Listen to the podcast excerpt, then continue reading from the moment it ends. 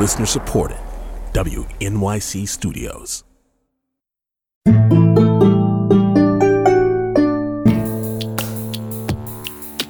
This is Politics with Amy Walter from The Takeaway. I did not have sexual relations with that woman. Maybe he just did all of these things his last six months because he was trying to keep me quiet during the election. You know, I'm automatically attracted to beautiful. I just start kissing them. And when you're a star, they let you do it. I sat down and he introduced himself as Donald Trump. All of a sudden, he's all over me, kissing and groping and groping and kissing. We drank beer. I liked beer. Still like beer. I am here today not because I want to be. I am terrified. I am here because I believe it is my civic duty to tell you what happened to me while Brett Kavanaugh and I were in high school. It is all completely political. It's a complete smear. You know, slowly, quickly, but it's killing us. It is taking everything out of ourselves just to function in this world and to try to make it a better place. I am not a racist. I am not insensitive to blacks. And I find the throwing around of the word racist reprehensible. White nationalist, white supremacist, Western civilization, how did that language become offensive? That photo and the racist and offensive attitudes it represents does not reflect that person I am today or the way that I have conducted myself as a soldier, a doctor, and a public servant. So, when do we give politicians and public figures the benefit of the doubt? When do we forgive them for their past transgressions? And when do we force them to step down? These are the questions we're asking today, and they are the questions the people of Virginia are wrestling with right now. As you probably know, the governor of the state, Ralph Northam, has been embroiled in a scandal since earlier this month when photos of his medical school yearbook surfaced showing one person in blackface, another in a Ku Klux Klan robe. There were calls for him to resign and for Lieutenant Governor Justin Fairfax, a black politician who was next in line, to take over. But now Fairfax is involved in his own scandal. On February 6th, Vanessa Tyson released a statement accusing the lieutenant governor of sexual assault. Her allegation dates back to the 2004 Democratic National Convention in Boston. Soon after that, another woman, Meredith Watson, also accused Fairfax of sexual assault. Fairfax has denied any wrongdoing and refuses calls to step down. He has called for an FBI investigation into the allegations. Now, the third in line for governor, should both Northam and Fairfax be forced out? Well, that's Attorney General Mark Herring, who, after the Northam and Fairfax revelations, admitted that he wore blackface at a college party in the 1980s. But the question many of us have been asking is how did we get here in the first place? Well, it might be because the standards we hold politicians to have changed rather quickly, and we are now paying more attention to behaviors that maybe we used to ignore. Here's Vanessa Tyson earlier this week speaking at Stanford about sexual assault. There are many people who would like to glance away from this. And maybe they would do it subconsciously, maybe they do it consciously, maybe it's just too much. And I I understand it's it's one of the ugliest aspects of, of, of humanity. But what and who we glance away from says so much about our priorities as a society. What does it mean to not glance away? How do we decide when and how to hold politicians accountable? Here to help us work through these questions are Jamelle Bouie, opinion columnist for the New York Times, and Joan Walsh, the national affairs correspondent for The Nation. At first, especially when uh, Governor Northam admitted that it was him or one of those men, perhaps the blackface person or the Klansman, which might be worse, not sure, it seemed obvious that he had to go. And also, it seemed like a kind of restorative justice that an African American Lieutenant Governor, Justin Fairfax, would step up. It seemed, you know, I don't want to say anything's easy, and ending someone's political career requires a lot of deliberation and, and, a, and a certain sense of fairness. But I pretty quickly got there. And then the allegations about Lieutenant Governor began to come out. And it became more complicated. I, I'm not sure it should be, but I think for most people watching this unfold, it suddenly became more of a crisis. Jamelle, what about you as you watch this unfold? I guess um, watching this unfold, especially as a Virginian living in Virginia, I sort of find the entire situation a little funny. the past 10 years, governorship has not been scandal free in Virginia. Bob McDonnell, the Republican governor before Governor Terry McAuliffe, quite famously had a, a corruption scandal. And I was sort of accustomed to, oh, a big gubernatorial scandal involving the governor. But then to see this sort of like metastasize to include all three statewide uh, elected officials, of course, the allegations against Justin Fairfax are, are of a different kind, a different category.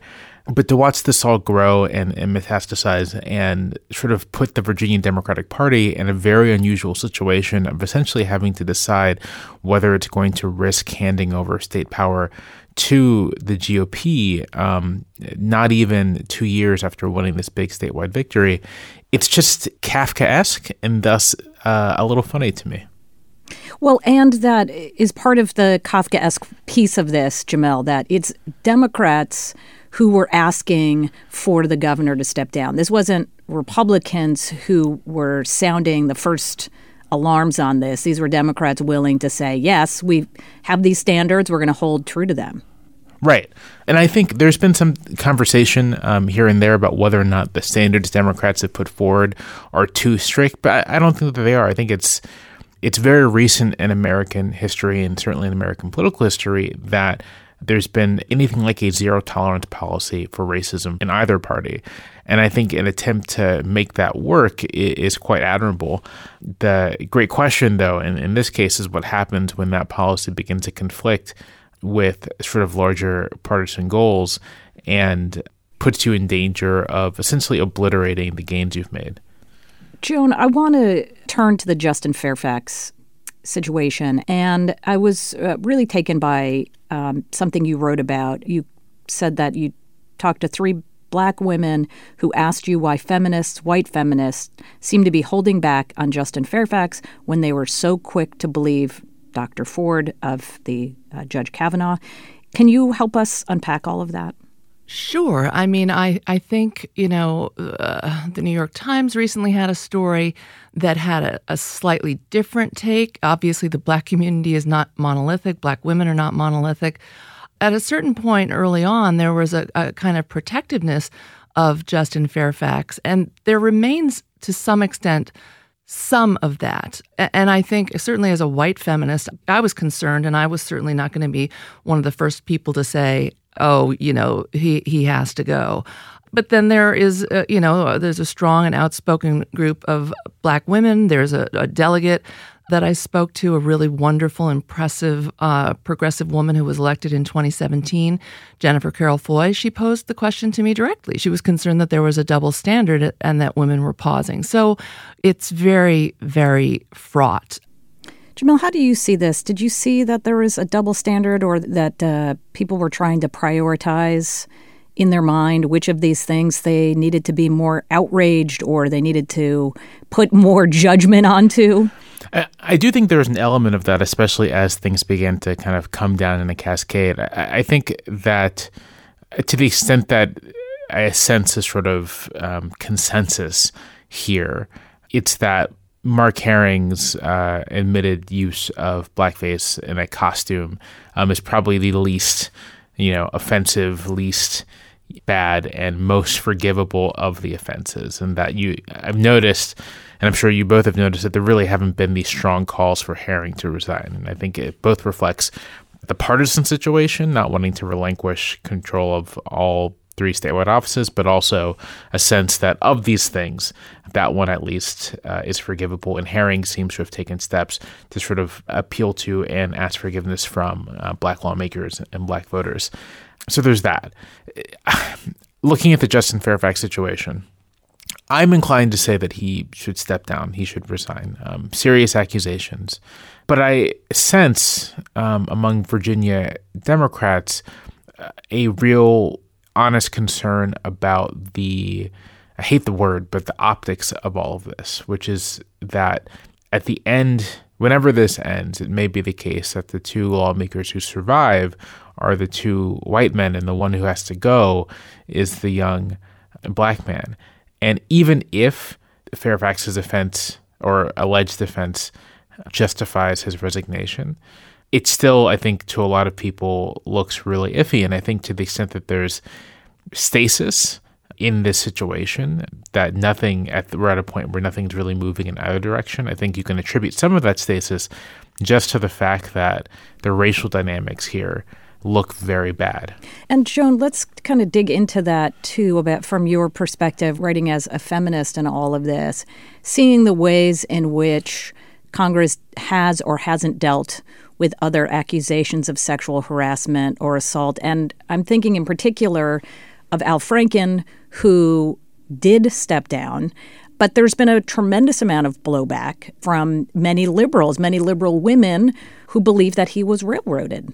Yeah, I think that's a real problem, Amy. And, you know, we saw with the Franken situation, that was very painful to me. I really admired him, still admire him in many ways for many of the things he's done. He was, for Democrats, for progressives in particular, a great senator. But, you know, when you have six, seven, eight allegations, uh, it just becomes impossible. But I, I would say procedurally, and this is even more true in Virginia, there was no obvious rapid way to deal with the Franken issue. He wanted a committee investigation. There are oversight committees. There are ways it could have happened. It would have taken a long time. And so, while I don't think we should be throwing people in the barrel, to use a phrase, people should have time to defend themselves as well as, you know, the accusers should have time to prepare their stories, you know, their truth as well. There's got to be something that's more rapid and reliable so that both sides, the accuser and the accused, feel that there's some place to go to be heard and there's some kind of process that is fair. Now, in Virginia, there really isn't even an oversight committee that could oversee the Fairfax allegations. He's asking for an FBI investigation. That's not quite right. They'd have to set up a special commission. I mean, it can be done. I don't want to say it can't be done, but there's, I think that we've lagged, you know, as we've had to deal with this increasingly, and it's really great that we're listening to women, we have lagged in setting up the processes for making them heard and also giving their accusers their day to be heard as well. And so the other complication here, and I mean, Virginia is just fascinating in so many ways. Um, the legislature only works for two months, so they're leaving session at the end of February. Certainly, things could be extended. There are ways to do this, but they are very untested. People don't know what to do. So that's, I think you're right that we've become very sensitive to this, and that's great. But we, all the years that we spent not really caring and looking away, uh, we didn't develop those processes that are fair to both sides. The silver lining to what's happening in Virginia is twofold. The first is that this may end up as kind of a filtering mechanism for politicians that people who are interested in higher office will begin looking in their backgrounds and making sure they don't have something similar. And if they do, may kind of stay out of the game, which I think would be beneficial. And the second thing is it may make Democrats as a whole just that much more tuned to these ongoing structural issues these ongoing policy problems that directly affect black Americans and, and other non whites. And not just criminal justice stuff, which is usually what people turn to in thinking about this, but questions of healthcare access, questions of environmental racism, sort of a, a whole, you know, look at any silo of issues and you'll find disproportionate racial impacts. And maybe the effort to get ahead of anything like this or to inoculate oneself against anything like this may end up producing some some good outcomes. This idea that filtering mechanism may be has been created now by this moment, but it also then suggests that we aren't willing to allow people to grow. And one of your colleagues wrote in The Nation, Joan, that the deeper issue for progressives is whether we believe that people can change. Is that where this focus should be. And again, it's not just about Virginia. There are going to be plenty of other people who are seen as progressive who will have yearbook photos or other things that come up that cast them as holding views or positions that we now see as abhorrent. What do you do? I I would say you've got to earn redemption. Let's look at their deeds. You know okay, this stuff happened 30 years ago. It's hurtful, it's horrible, it's humiliating, it's a symbol of white supremacy, but can we find enough to really hang on to in their policies, in their background, in their dealing with African Americans as, as equals, as colleagues, as friends, in the give and take of state politics. Have they or, or haven't they? Some have more than others. But, you know, I, I think we're still feeling this out. It's really, it can be sometimes too easy for, you know, you'll hear various white people, not in this situation, just be like, oh, I was young and, you know, come on. That's definitely not enough. It's not enough to say I was young. You've just got to show how you've matured on the issues of, of race and equality. I think it does depend. It's context dependent, right? So, in the case of Ralph Northam, I don't know if Ralph Northam knew this picture existed. I have a feeling he did. I don't have, you know, sharp details of my high school yearbook, but I'm reasonably sure I'd remember if like I was in some sort of horrible caricature or if that kind of picture appeared on uh, my yearbook page. But I think this would have been a different situation if during the Democratic primary um, in 2017 or after his election or at some point before this moment, Ralph Northam had said, I have this thing on my yearbook page. It is very offensive and racist, and I'm sorry that it's there. And kind of directly addressed it head on and sort of made an appeal to growth and changed values, having raised the issue himself. I think forthrightness and directness is really important in these sorts of situations. And when we're evaluating whether or not someone can grow, whether or not we're going to judge their capacity to lead based off of their present actions or their past behavior, depends a lot on how they themselves approach and address the issue. And if it's something that they're hiding, if it's something for which they're not being forthright, I'm inclined to say, you know, you can find redemption on your private time, but as a public official, you may have to go. And I think that's also sort of an important thing here that holding public office is a public trust. And I think it is possible to lose the public's trust without having done something illegal, but something that kind of tears at kind of the very basis for which the trust is given. I, for one, think we as Americans should be even more willing than we are to say to elected officials, you have violated the public's trust and thus you have to step down. And you can figure out sort of redemption or growth in a different capacity. It looks as if at this point, all three men may end up staying for the full term of office.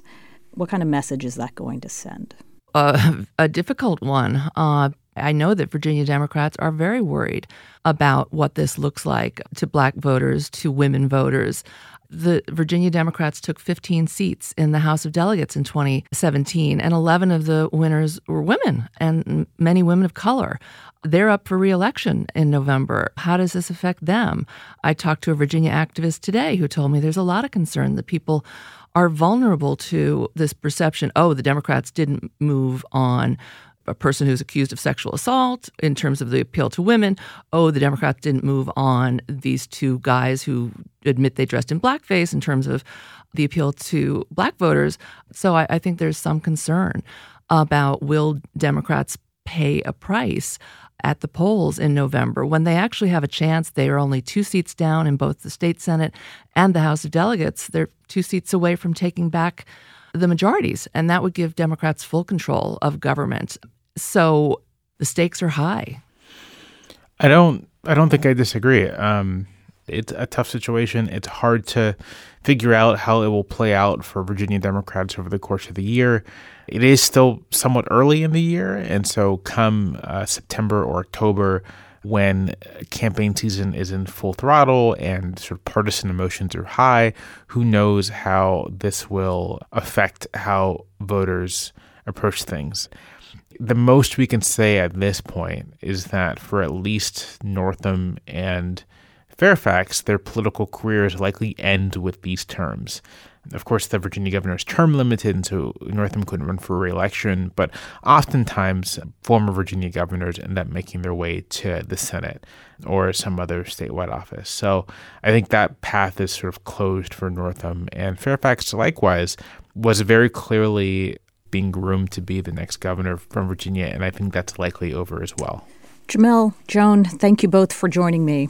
Thank you, Amy. Thank you. Jamelle Bouie is an opinion columnist for the New York Times, and Joan Walsh is the national affairs correspondent for The Nation.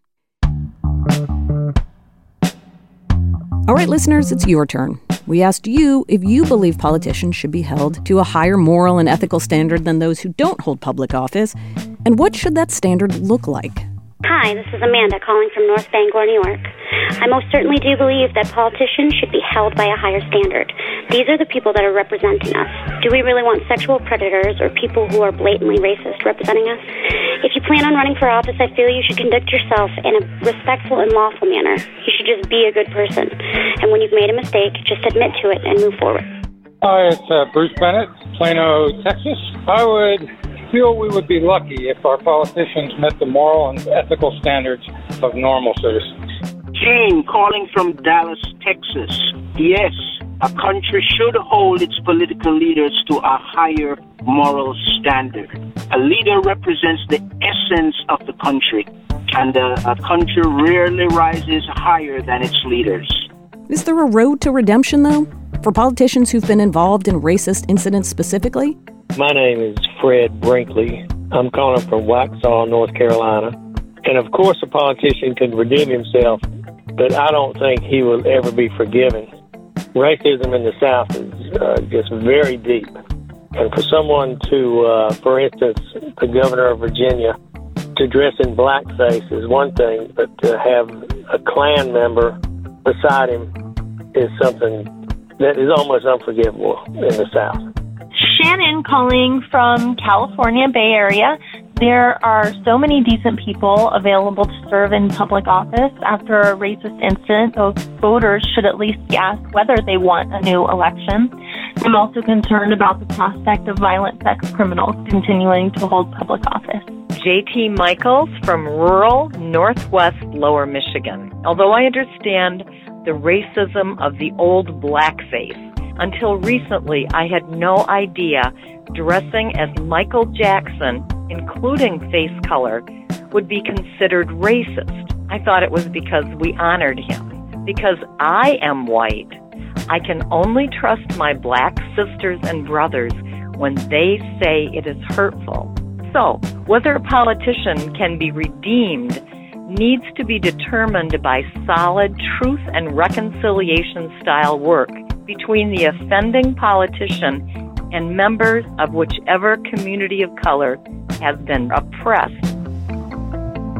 I also asked one of my colleagues who thinks and writes about this topic a lot. Rebecca Carroll is a cultural critic and special projects editor at WNYC. So I am for dismantling systemic racism writ large. And so that means accountability on every level, from the quote unquote racially tinged to the racially egregious.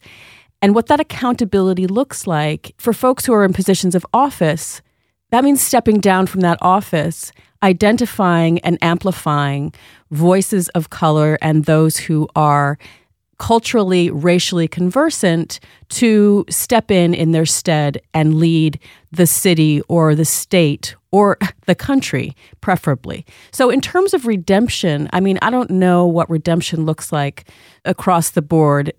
For me, it's fine to i mean i think northam is has a reading list of books about race and he's wanting to address racism it's fine for politicians and great for politicians to want to learn about their racism but i don't want them doing it while they're working on my dime and trying to protect and govern and enforce laws a lot of thoughts here as we try to make sense of the events unfolding in virginia to continue the conversation, we're on Twitter at The Takeaway.